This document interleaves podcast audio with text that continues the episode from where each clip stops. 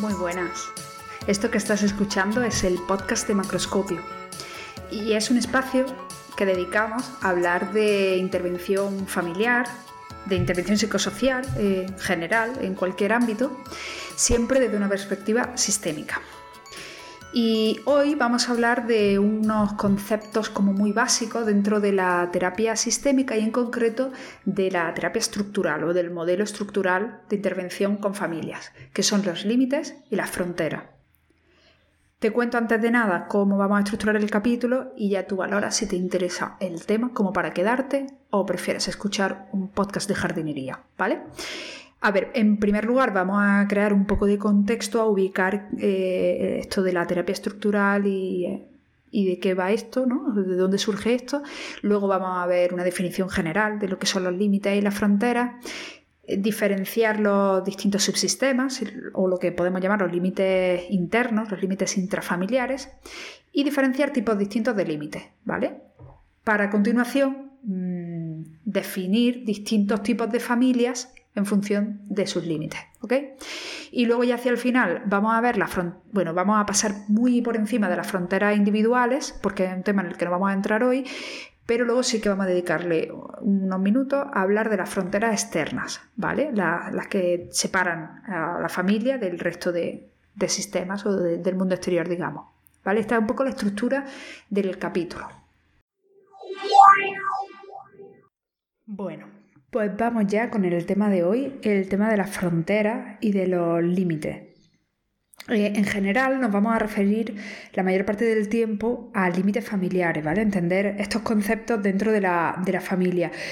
Pero como veremos en algún momento, eh, son conceptos que podemos aplicar a cualquier otro tipo de sistema, porque los sistemas por definición tienen límites. Entonces, si tu ámbito de trabajo es en entidades que trabajan con chavales o con cualquier tipo de población, verás que hay mucha parte de lo que vamos a hablar hoy que puedes aplicarlo a tu propio trabajo. Entonces, antes de empezar a meternos en materia, en ver qué es esto de los límites y de las fronteras, vamos a crear un pequeño contexto, ¿no? de, de dónde surge esto o, o de, de qué corriente o de qué modelo eh, pues surge La, la importancia de, de identificar y de trabajar con los límites. Seguramente si sabes algo de sistémica, pues lo tienes claro, ¿no? Esto pertenece al modelo estructural y el nombre propio del modelo estructural es Salvador Minuchin, aunque hay algunos, hay algunos otros autores muy, muy relevantes, algunos que fueron continuistas de su trabajo y otros que se han ido sumando a continuación porque el modelo estructural, estructural sigue muy vivo. Eh, de hecho, existe el, el centro que fundó Minuchin en su momento, eh, en Filadelfia. A día de hoy ha sido renombrado, pasa igual que con la Escuela de Terapia Familiar de Mara Selvini, pues hay un centro, el Minuchin Center, creo que se llama For Families o algo así, eh, que lleva su nombre, ¿no? Entonces la, la imagen de Minuchin es muy, muy relevante dentro del modelo estructural, pero existen otros nombres, como Charles Fishman, que es coautor de aquellos primeros textos eh, que son como los pilares de la, de la terapia estructural, Jay Haley, al que seguramente lo relacionamos un poquito más cerca de la terapia estratégica, pero trabajó mucho tiempo con Haley, eh, con Minuchin, y, y contribuyó mucho al desarrollo de la terapia estructural. Lo que pasa es que luego creó ese puente entre la estratégica y la estructural, que tampoco es que sean dos universos completamente paralelos, pero sí es verdad que, que las bases de estos dos modelos pues son diferentes. Eh, Luego, por ejemplo, Bernin Rossmann o Jorge Colapinto, al que hemos tenido por aquí en España en alguna ocasión, eh, Braulio Montalvo, que es otro de los referentes que conocemos dentro del modelo estructural, o incluso la propia esposa de, de Minuchin, con la que publicó algún libro, Patricia Minuchin, eh, que también ha contribuido mucho al modelo. Entonces, eh, este concepto de los límites y las fronteras, que quizás es como lo más básico dentro del modelo estructural, eh, ya en algunos otros capítulos hemos mencionado algunas cositas sobre la triangulación y eso, pero queríamos dedicar un capítulo a esto en concreto de los límites y las fronteras por ser un tema muy, muy transversal cada vez que hablamos de, de terapia eh, estructural, aunque está presente, como digo, en, en muchísimos ámbitos eh, o en todos los ámbitos en los que surgen sistemas humanos. Lo podemos encontrar definido en el mítico libro Familias y terapia familiar que publicó Minuchin en el setenta y cuatro. ¿Vale? Entonces estos conceptos, si tienes curiosidad o quieres saber un poquito más, lo puedes encontrar en ese libro. Otra cosita que quiero decir a modo de, de disclaimer, ¿no? En el, en el contexto del tema. Eh, la terapia estructural eh, funciona en base a otro concepto que es el de ciclo vital. Y a mí siempre me gusta ponerle un apellido a esto y considerarlo como ciclo vital normativo. ¿Vale? Porque muchas de las cosas que podemos encontrar por ahí que tengan que ver con los límites y las fronteras, especialmente con los límites, ahora lo vemos, tienen que ver con el ciclo vital normativo. Y digo esto para que le pongamos un asterisco a esto del ciclo vital. Básicamente son las etapas por las que las familias habitualmente, por eso le pongo el apellido de normativo, de forma general atraviesan una serie de etapas y son más o menos disfuncionales en la medida en la que se adaptan a esa evolución, ¿no? Lo que pasa que, claro, como digo, es muy normativista. Hay que tener en cuenta que el concepto de familia ha, se ha ampliado muchísimo en los últimos años eh, y existen formas de entender la familia. Eh, por ejemplo, luego, luego lo vamos a ir viendo, pero el hecho de que los padres se separen o se mantengan juntos, eh, no necesariamente tiene que ser disfuncional mientras los límites y las fronteras estén bien definidas. Y es de lo que vamos a hablar hoy básicamente, ¿no? Pero quería decir esto al principio para que lo tengas en cuenta, que la funcionalidad y disfuncionalidad no, no tiene tanto que ver con la normatividad, sino con la capacidad que tenga el sistema de ser flexible y de integrar a nuevos miembros y de adaptarse a las situaciones. Entonces, no seamos Mmm, demasiado talibanes eh, a la hora de analizar una familia en función al estado que se encuentra dentro del ciclo vital, porque podemos estar intentando que encajen dentro de un modelo que quizás no es funcional para ellos, por, sea por la naturaleza de la familia o sea por las propias relaciones. Si es verdad que hay que se guarda cierta coherencia, cuando hablamos de ciclo vital nos ayuda a tener como un molde o un modelo eh, sobre el que fijarnos, y que la inmensa mayoría de las familias van atravesando una serie de crisis y, y, y superando una serie de retos que le hacen pasar de un estado a otro y, y seguir avanzando, ¿no? En su evolución. Pero si lo tomamos como un único carril por el que se puede transitar eh, en familia, pues nos podemos encontrar con, pues con limitaciones, o que nuestro propio modelo esté limitando a esa familia. Entonces, a mí siempre me gusta mmm, poner ese asterisco de ciclo vital normativo, para no ser demasiado talibanes en ese sentido. Bueno, pues dicho esto, eh, vamos allá con el tema de los límites y de las fronteras.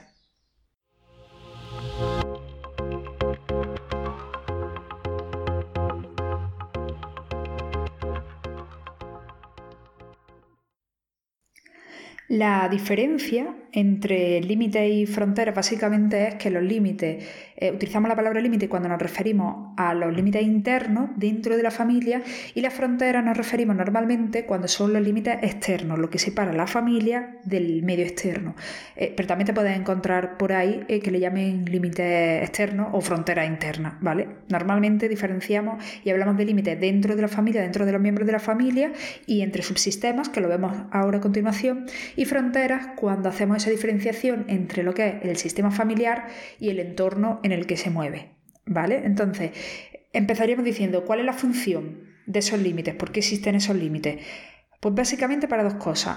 La primera, para, pro- para proteger la diferenciación del sistema, ¿vale? La, la identificación para saber eh, lo que está dentro de lo que está fuera del sistema.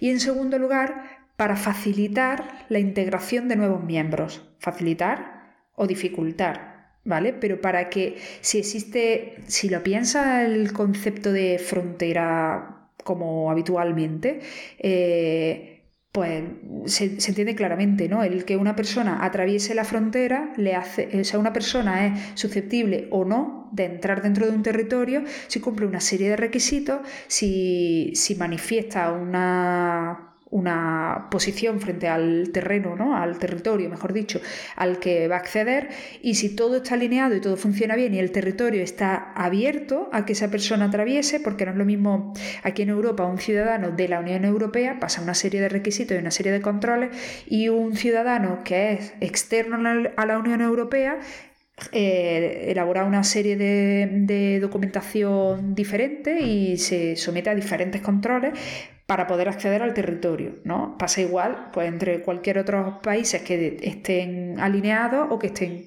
distintos. Pues en las familias pasa exactamente igual.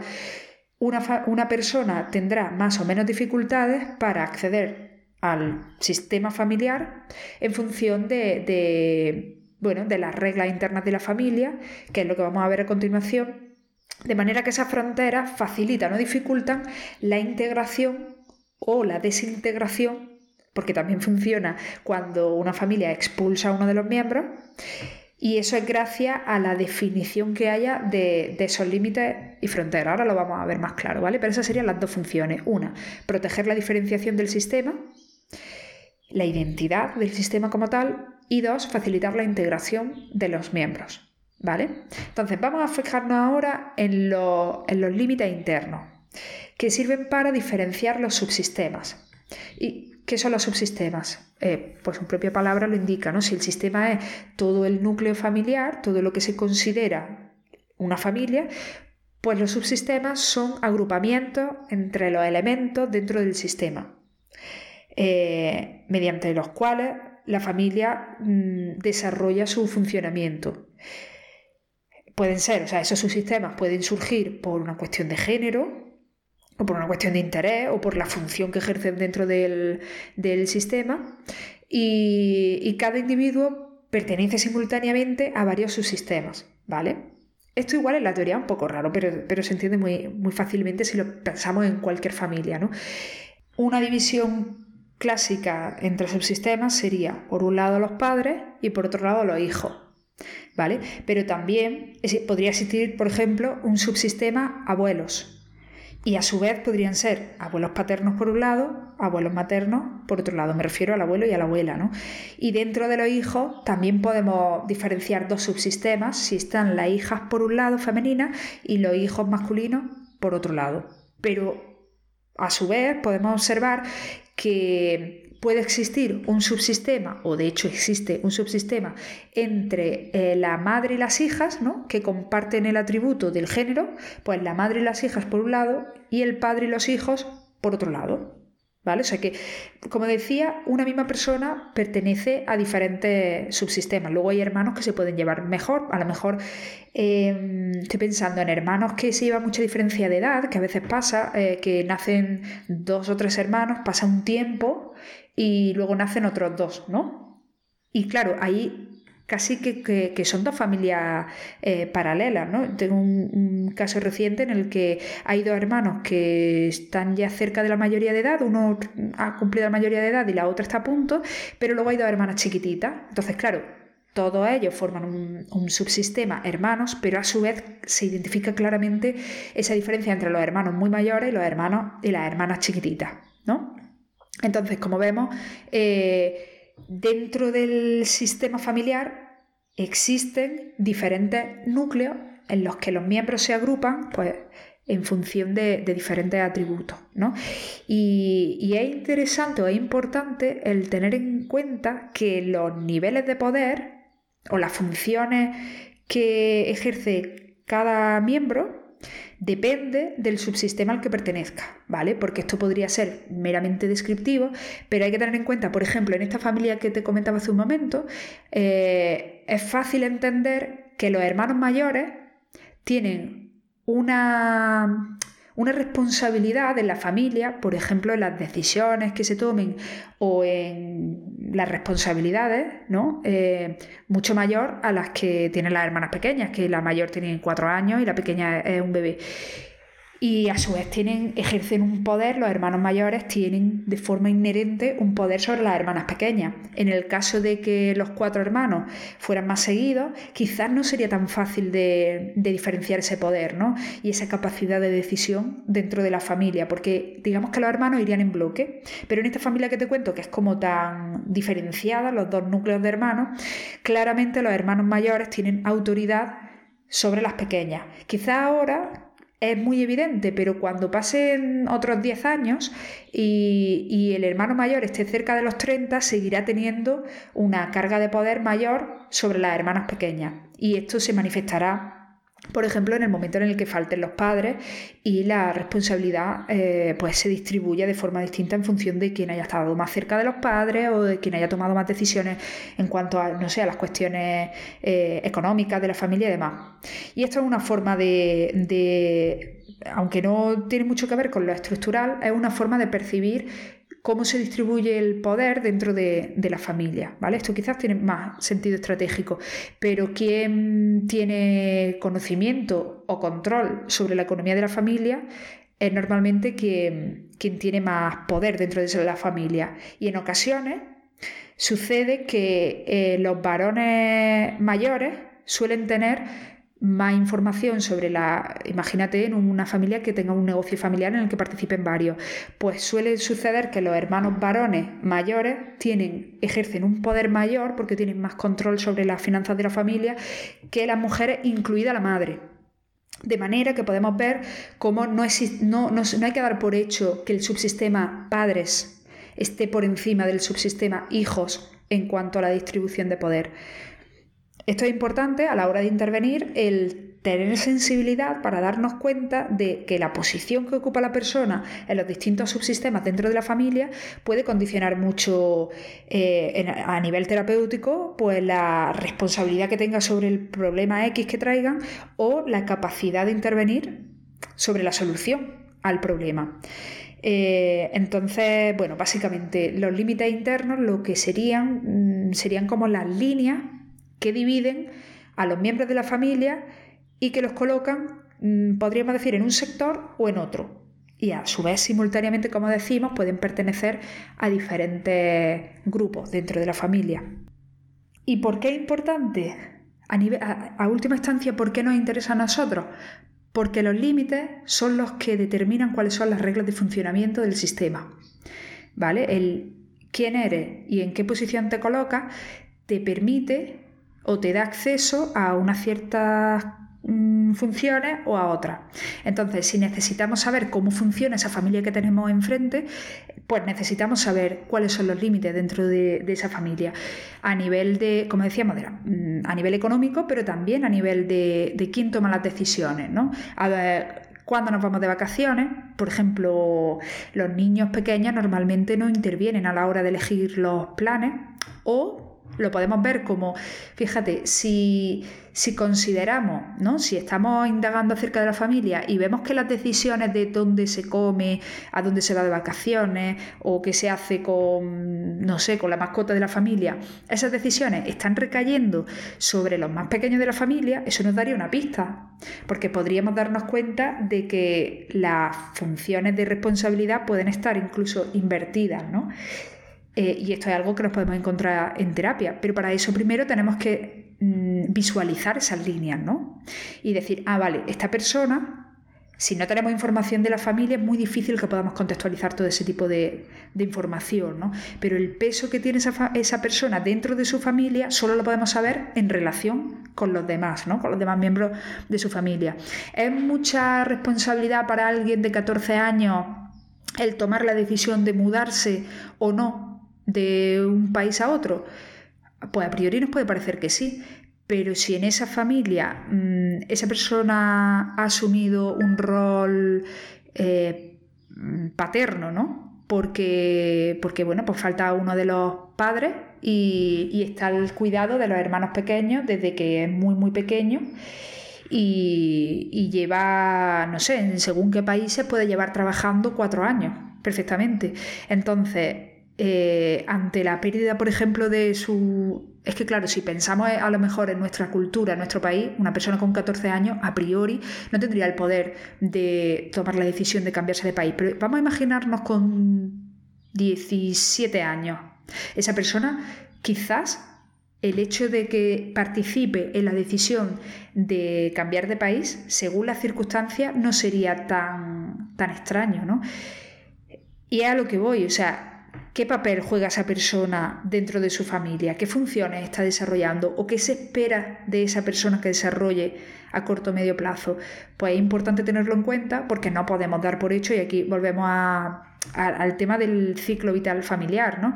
Si damos por hecho cuáles son las formas habituales en las que funciona una familia, pues quizás nos puede parecer un despropósito que un adolescente o un adulto muy joven tome decisiones eh, que afecten a toda la familia. Pero si el rol que está...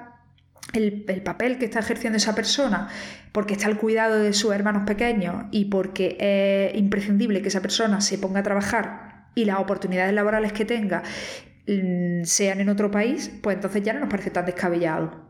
Por eso es importante siempre, y esto es algo que, que comentamos muchas veces, el contexto en el que se encuentra la familia. Y ahora, con esta información nueva, pues más aún, ¿no? Los límites que nos ayuden a entender cuál es el funcionamiento de esa familia, sean o no normativos, estén o no dentro de los esquemas que, que entendemos como más funcionales en las familias que conocemos, ¿no? Y teniendo en cuenta esta apertura de mente, de decir, vale, primero vamos a ver cuáles son los límites y cuáles son las funciones que cumplen las personas dentro de, de esta familia. Teniendo en cuenta eso, podemos considerar que algo que está siendo disfuncional en la familia pueda ser la intromisión de un miembro en un espacio que no le corresponde. ¿Cómo determinamos ese espacio? Pues porque ha atravesado un límite. Previamente tenemos que identificar ese límite para a continuación decir, vale, pues esta situación que está generando este desequilibrio dentro de la familia es porque este miembro de la familia está entrometiéndose en el espacio reservado para otros miembros de la familia, ¿vale?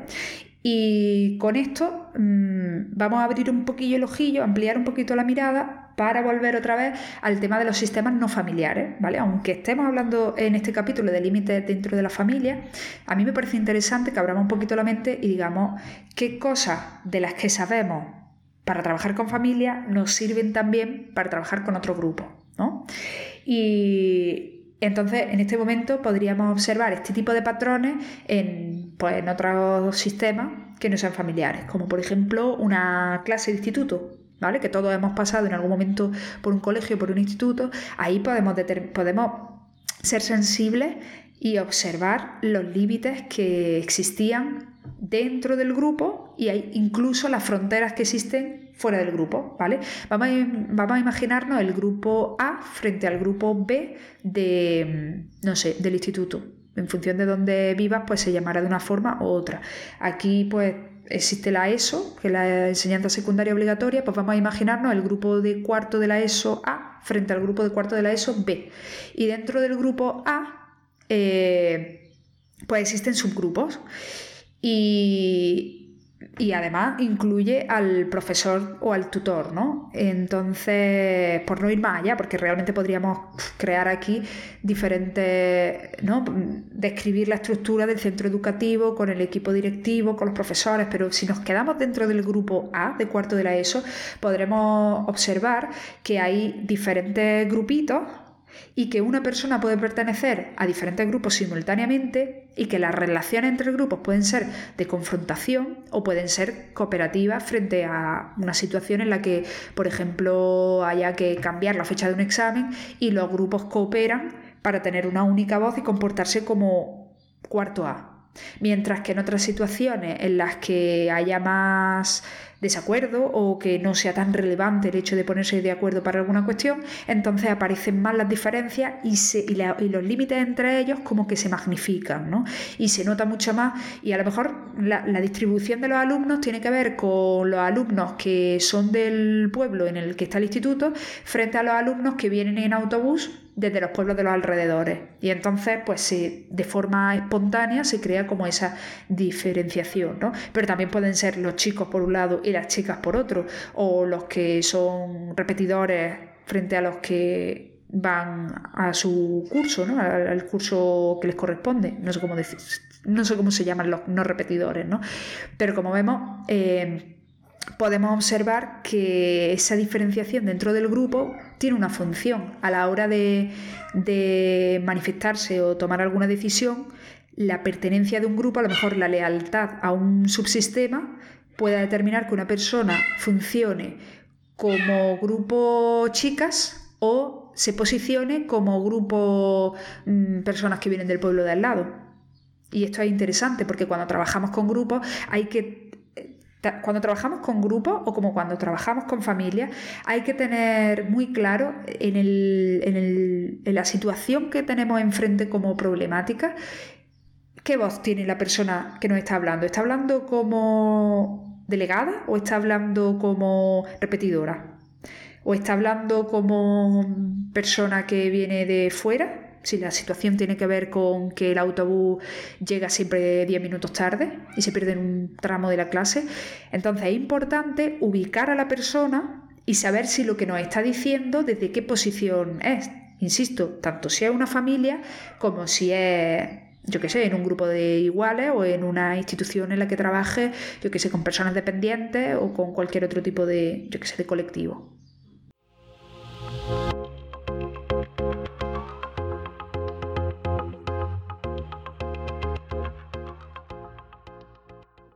Pasamos ahora a, a ver qué tipo de límites o fronteras podemos encontrarnos, ¿vale? Porque no todos los límites son iguales y es muy importante para nosotros saber apreciar la clase de límites que hay dentro y fuera de la familia del grupo con el que vamos a trabajar. Me voy a referir ahora, me voy a, después de este pequeño intervalo en el que hemos abierto la mente para hablar de un instituto o de cualquier otro grupo, vamos a volver otra vez al, al tema de la familia, ¿vale? Que es donde más claro lo vamos a ver. Pero si tu trabajo es en otro tipo de colectivo, mmm, lo vas a poder aplicar igualmente.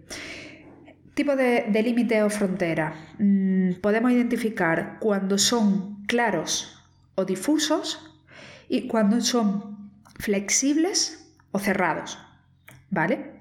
¿A qué nos referimos? Bueno, pues en primer lugar, cuando son claros y son difusos. Así de entrada, ¿cuál te parece que pueda ser más funcional? Pues evidentemente los límites cuanto más claros, más fáciles de manejar y más fáciles de identificar cuando una persona se los está saltando, ¿vale? Entonces, ¿de qué depende que sean claros o difusos? Un límite claro es capaz de interpretarlo cualquier miembro del sistema, cualquiera. Incluso los niños pequeños pueden identificar claramente el, los subsistemas a los que pertenecen y a los que no. De manera que si alguien se salta esas reglas, cualquier miembro del sistema sería capaz de observarlo y de reaccionar eh, ante ello, ¿no?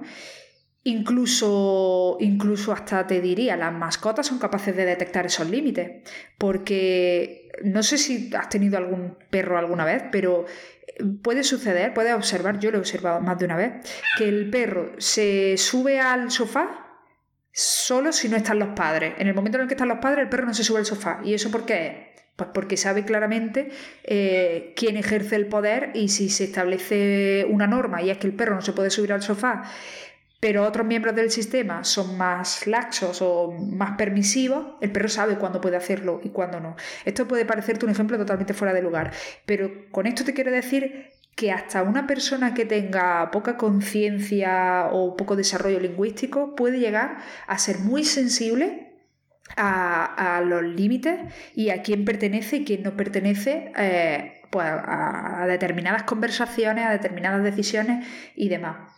Entonces, eh, son claros cuando los puede percibir cualquiera y cuando es muy fácil identificar la transgresión, y son difusos cuando no está... Es que, claro, la definición, iba a decir, cuando no está muy claro. Claro, joder, es, es redundante, pero eh, lo podemos observar cuando una transgresión de esos límites mmm, no es penalizable. No es ni siquiera manifestable, ¿no? El hecho de que un adolescente ejerza el poder sobre el subsistema padres, y porque pueda tener una relación diferente entre el padre y luego otra con la madre, y si el subsistema padre no está muy definido, el adolescente puede tra- atravesarlo, digamos, Eh, y quizás los padres tengan dificultad de, de penalizar ese, ese asalto, digamos, porque precisamente no hay una identificación del sistema padres. Existe a lo mejor una identificación muy clara de la relación entre el padre y el hijo adolescente, entre la madre y el hijo adolescente, pero quizás no existe, no se consolida el subsistema padres, de manera que el hijo puede atravesar ese límite porque no está bien definido. Y ya no solo eso, pensando desde una perspectiva sistémica, eh, los hijos menores son testigos y actúan coherentemente con ese tipo de, de asaltos, ¿no?, a, a la frontera interna. Entonces, si lo piensas así, incluso te puede servir el hecho de tener, de tener esta visión de decir, cuando, hay, cuando alguien traspasa un límite, eh, debería ser visible para cualquier miembro del sistema. Si les resulta difícil de identificar, eh, aquí es que está pasando algo, ¿no? Y a la hora de definir los límites y de saber si están o no están, es muy útil el, el preguntar a los chavales más jóvenes, a los hijos pequeños y así, porque vamos a recibir información muy coherente en ese sentido. Porque esto de los límites no es algo ni siquiera que haya que preguntar directamente, ¿no? Porque normalmente no tenemos este tipo de, no sé, de, de conciencia, ¿no? Aunque somos muy conscientes de ello, no sé si me explico, pero podemos indagar con los miembros más pequeños de la familia y podemos eh, recoger un montón de información súper útil sobre temas límites porque son sensibles absolutamente a la identificación de, de los límites. Y si son claros o difusos, nos lo van a decir los hermanos pequeños. Puede que incluso con más claridad que los hermanos grandes o, o los padres, ¿no? Que a veces eh, cuando los límites se van... se van disipando, no es algo que, que genere a lo mejor ansiedad el hecho en sí. La ansiedad la generan las consecuencias de que esos límites no estén bien establecidos, pero puede que los padres no estén siendo conscientes de que eso esté pasando.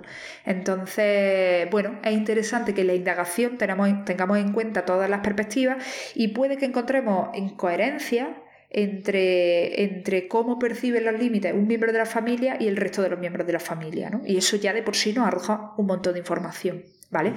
El segundo factor que define cómo son los límites dentro de esa familia, eh, y, y los externos, por cierto, hablo de límites, pero también me estoy refiriendo a las fronteras, son eh, si son flexibles o son cerrados, muy herméticos, ¿vale? De entrada, ¿cuál dirías tú que es más funcional?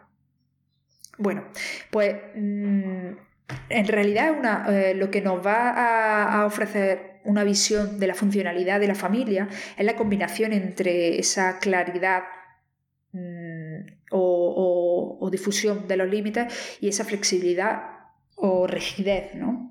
Pero de entrada, eh, cuando son flexibles, es lo que decíamos al principio, permiten... Es como si fuera una membrana, vamos a entenderlo como una membrana. Unos límites flexibles permiten que los miembros se distribuyan dentro y fuera del sistema, que entren miembros nuevos y que salgan miembros que no son percibidos como dentro de la familia. Imagínate una familia que tenga unos límites muy, muy rígidos y que no vamos a valorar la mentalidad o la ideología que tenga esa familia, pero en una familia en la que los límites fueran muy rígidos, posiblemente un matrimonio se considerara prácticamente eterno, ¿no? De manera que la ruptura de una pareja eh, no, no son demasiado flexibles al cambio y, y mantendrían a esa pareja como subsistema pareja mucho más allá de la funcionalidad de ese matrimonio a lo mejor que se ha roto. Se manifieste en un divorcio o no se manifieste nunca como un divorcio, ¿vale?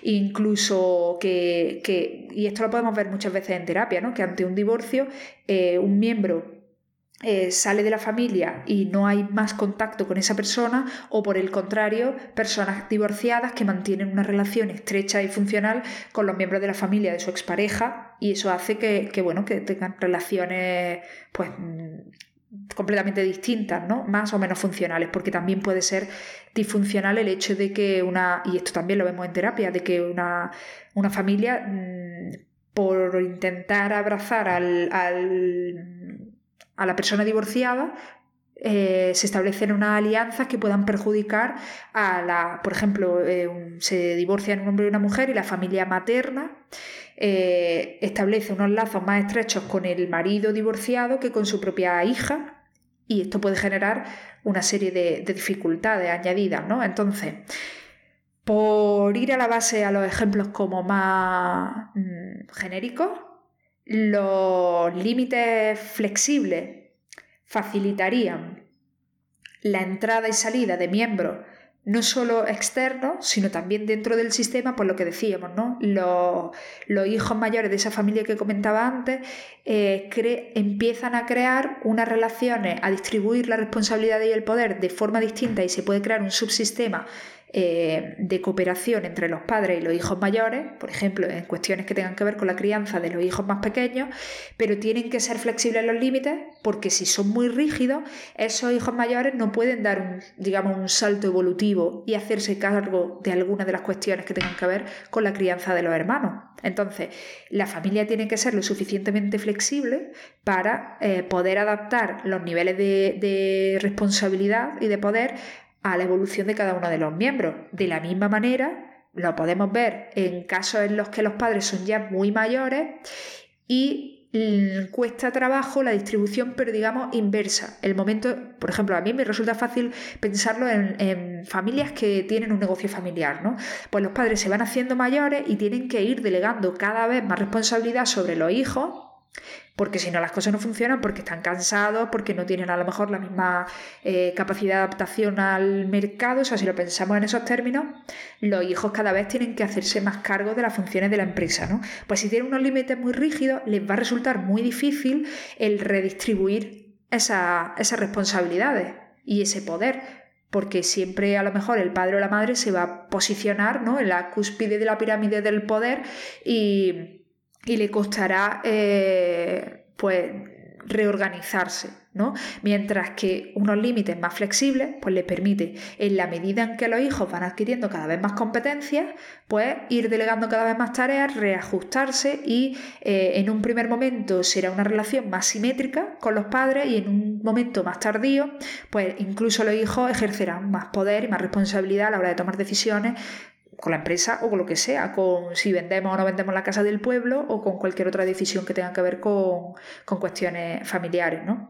Entonces, este tipo de, de, de cuestiones es importante cuando hay una pérdida importante en la familia, eh, sea un fallecimiento o cualquier otro tipo de pérdida, porque la rigidez de los, de los límites nos dificultará, o bueno, les dificultará a ellos el hecho de reajustarse y el atravesar cualquier tipo de crisis, pero un duelo pues con, con más dificultad, ¿no? Porque hay que reestructurarse, y si los límites son muy rígidos, pues claro, les cuesta más trabajo, y a nosotros nos va a costar más trabajo mmm, poder fomentar cambios estructurales dentro de ese sistema. Mientras que si los límites son flexibles y además bien definidos, pues nos va a ayudar a que nuestra intervención pues sea mucho más eficiente, porque no van a, no van a tener, digamos, resistencia eh, a reubicarse, ¿no?, a reorganizarse. Entonces, ¿cuáles serían, de, si observamos los límites, cuáles serían esas familias más funcionales, ¿no? Pues aquellas que tienen límites claros y flexibles. ¿Y cuáles serían las familias que tienen como más papeletas para vivir situaciones problemáticas o ser más disfuncionales? Pues aquellas que tienen límites difusos y rígidos, que están altamente organizados, ¿vale? Y una forma de... de ver eh, a través de, de ejemplos o de indagar acerca de, de hasta qué punto de rigidez tienen, eh, nos puede ayudar a verlo la ritualización, ¿vale? Hay familias que están altamente ritualizadas, que cualquier evento, que cualquier cosa, como que todo el mundo sabe exactamente, tiene, tiene una capacidad de predicción muy alta, y esto es un síntoma de que la organización del sistema es muy rígida, porque la flexibilidad hace impredecible algunas reacciones, algunas situaciones, ¿no?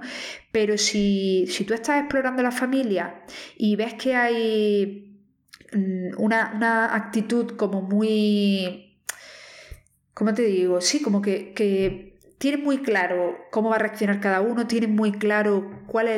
El, o sea, si este hace esto, el otro claramente va a hacer esto. Esto es que se nota mucho, ¿no? Las familias que están, que son muy, muy rígidas, su nivel de... su capacidad de predicción es altísima. Y eso es porque su funcionamiento está muy ritualizado, como digo. Es, es, no sé, como que hay mucha expectativa, ¿no? De que si uno hace esto, el otro automáticamente tiene que hacer lo otro, ¿no? Y eso nos puede servir como indicador de esa rigidez. Entonces, si observa un discurso como muy basado en los rituales, no me refiero a rituales en plan de los domingos comemos paella. El problema no es tener una rutina o tener un ritual, ¿no? El problema es cuando, si el domingo se come paella y vi un día, un domingo, dice alguien, oye, ¿por qué no hacemos una barbacoa? Y se le echan encima, o empiezan a surgir conflictos, porque es que ¿cómo vamos a hacer una barbacoa si el domingo es paella? Es que claro, ¿y cuándo vamos a hacer la paella? Pues, y ahí empieza el, ¿no? el conflicto y el problema y, y, y, el, y algunos lo viven como una renuncia, o es que quieres cambiarlo todo. Pues ojo, porque si observamos ese tipo de discurso nos da una pista de que de que los límites dentro de esa familia eh, pues son muy rígidos y que su flexibilidad pues eh, les va a costar un poquito más de trabajo el, el poder trabajar pues cuestiones que puedan ser problemáticas porque tienen como un funcionamiento muy, muy rígido. Y esto nos lleva a lo que los estructurales dividieron, ¿no? Como en dos polos dentro de un... de una dimensión, ¿no? Que sería, que definirían dos tipos de familia según sus límites, ¿vale? Pero es importante que entiendas que, que lo que te voy a decir ahora son como los dos extremos y que todas las familias podríamos ubicarnos en, en algún punto dentro de esos dos extremos, ¿ok? Pues estaríamos hablando de esos dos tipos de familias mmm, extremas, serían las familias aglutinadas y las familias desligadas, ¿vale? Eh, y tienen pues como sus dificultades cada una eh, pues a, a consecuencia de la, de la dificultad de establecer esos límites de una forma funcional, ¿no? ¿Qué, ¿En qué consistirían las familias aglutinadas? A ver si piensa algún ejemplo de algún consultante que tenga o de incluso... Yo me acuerdo en algún curso hicimos un listado de series de televisión o de películas, ¿no? De... de elementos de la cultura que, que nos mostraran ejemplos de familias aglutinadas frente a familias desligadas, ¿no? Las aglutinadas tendrían un exagerado sentido de pertenencia, ¿vale? Una ausencia o pérdida de la autonomía personal, una poca diferenciación entre los subsistemas, lo que conlleva que todos sufren cuando una persona está sufriendo dentro del sistema, ante el problema de uno todo se genera como un drama general y eh, ese estrés repercute intensamente en la totalidad de la familia, ¿vale? Estas serían las familias aglutinadas, mmm, familias mmm, apretadas, ¿vale? Que podríamos decir eh, por aquí mmm, como adjetivo, ¿no?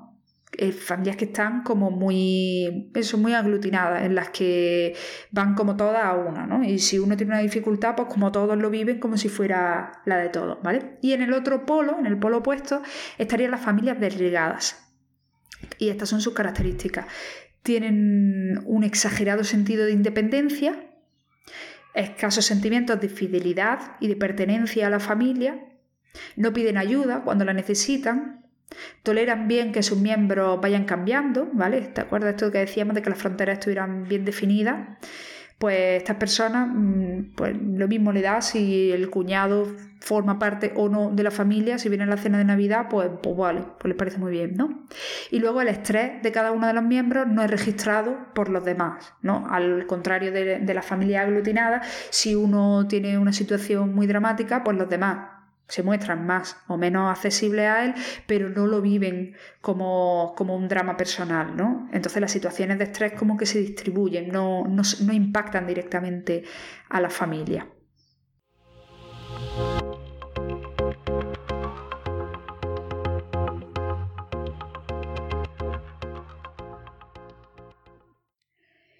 Y luego, con respecto a las fronteras, aunque lo hemos ido viendo a lo largo del, del capítulo, por, por ahondar un poquito en, en los límites externos en concreto, bueno, podríamos incluir mmm, unos límites distintos, ¿no? Unos límites específicos, que serían las fronteras individuales, que tendrían que ver con la, con la autonomía personal. Estoy hablando de lo, lo que diferencia a un único individuo del resto de los miembros de su familia, ¿vale?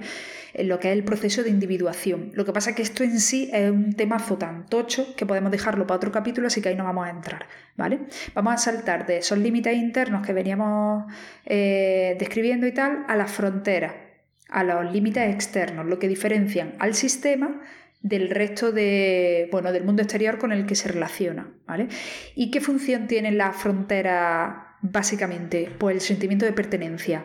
Es la diferencia entre sentirse parte de algo o no sentirse parte de algo en absoluto, ¿no? Y por otro lado, la otra función es el, el establecer una buena conexión con esos otros sistemas y, por tanto, Eh, ofrecer a los individuos que están dentro de ese sistema, ¿no?, a los miembros, mmm, el enriquecimiento que supone el estar en conexión con otros sistemas. Por ejemplo, podemos observar una situación académica que sea difícil o que tengamos que intervenir sobre ella o algo, pues la capacidad que tenga la familia de acoplarse al sistema educativo y de encontrar eh, ese contacto con ya sea la tutora, la orientadora, el jefe de estudios, eh, y, y colaborar y participar en el, en el, por ejemplo, de un de tener un hijo a lo mejor un poco conflictivo, se establece un contacto con el instituto y a lo mejor los padres se implican un montón, pasan a formar parte de la asociación de padres, incluso del consejo escolar. Eso sería una familia que tiene una capacidad de que sus fronteras, digamos, se... se alineen con otros sistemas y, y existan pues, nuevos sentimientos de pertenencia, en plan de, vale, nosotros somos la familia Gutiérrez Solera, pero a su vez formamos parte de la asociación de vecinos y del instituto no sé qué al que van nuestros hijos, ¿vale? ¿Se entiende? Entonces, la capacidad que tenga la familia de establecer contactos con otros sistemas le ofrece una oportunidad de enriquecimiento y de crecimiento tremenda. Si la familia es muy cerrada, ¿vale?, si esos límites externos son muy rígidos, pues lo más seguro es que ante un problema escolar la familia pliegue fila y eh, perciba la situación como una confrontación con el instituto. Entonces se ponga a la defensiva porque desde el instituto amenazan con que van a expulsar al, al hijo, ¿no? Mientras que una familia con unos límites, unos límites externos más flexibles van a buscar la colaboración con el instituto y van a encontrar si, pues, si, soluciones intermedias o formas en las que pueden apoyar la labor docente de la profesora con la que ha habido el problema y, en fin... Se entiende, ¿no? Que, la, que, la, que las fronteras, a su vez, pueden ofrecerle un apoyo en el sentido de que el hijo mmm, se siente muy respaldado por la familia, pero eso le puede dificultar la conexión con el mundo exterior. Y eso es todo por hoy. Con esto terminamos este tema de los límites y las fronteras y, y yo ya me despido. Nos vemos, bueno, si eres miembro, nos vemos esta tarde que tenemos tertulia. Hoy vamos a hablar de, de cómo las terapias alternativas o diferentes tratamientos que puedan eh, entorpecer nuestro trabajo terapéutico, nuestra intervención, eh, o incluso ayudar, ¿no?, a, a mantener motivada a la persona, en fin, de cómo pueden interferir diferentes terapias que se llevan a cabo en paralelo a nuestro trabajo, cómo pueden interferir en, en nuestro trabajo y qué hacemos en esas situaciones, si, si buscamos información, si tratamos de formarnos, si por el contrario ignoramos profundamente esos tratamientos en los que se meten nuestros consultantes y qué actitud tomamos cuando nos preguntan, cuando nos piden validar alguna terapia alternativa, cómo nos posicionamos como profesionales, ¿no?, de la psicoterapia o de la intervención eh, ante propuestas terapéuticas que nos puedan parecer más o menos, eh, no sé, aceptables, ¿no? Vale, pues esa es la tertulia de esta tarde y el martes tenemos supervisión simétrica por la mañana, por si te apetece, ya te lo recuerdo desde ahora.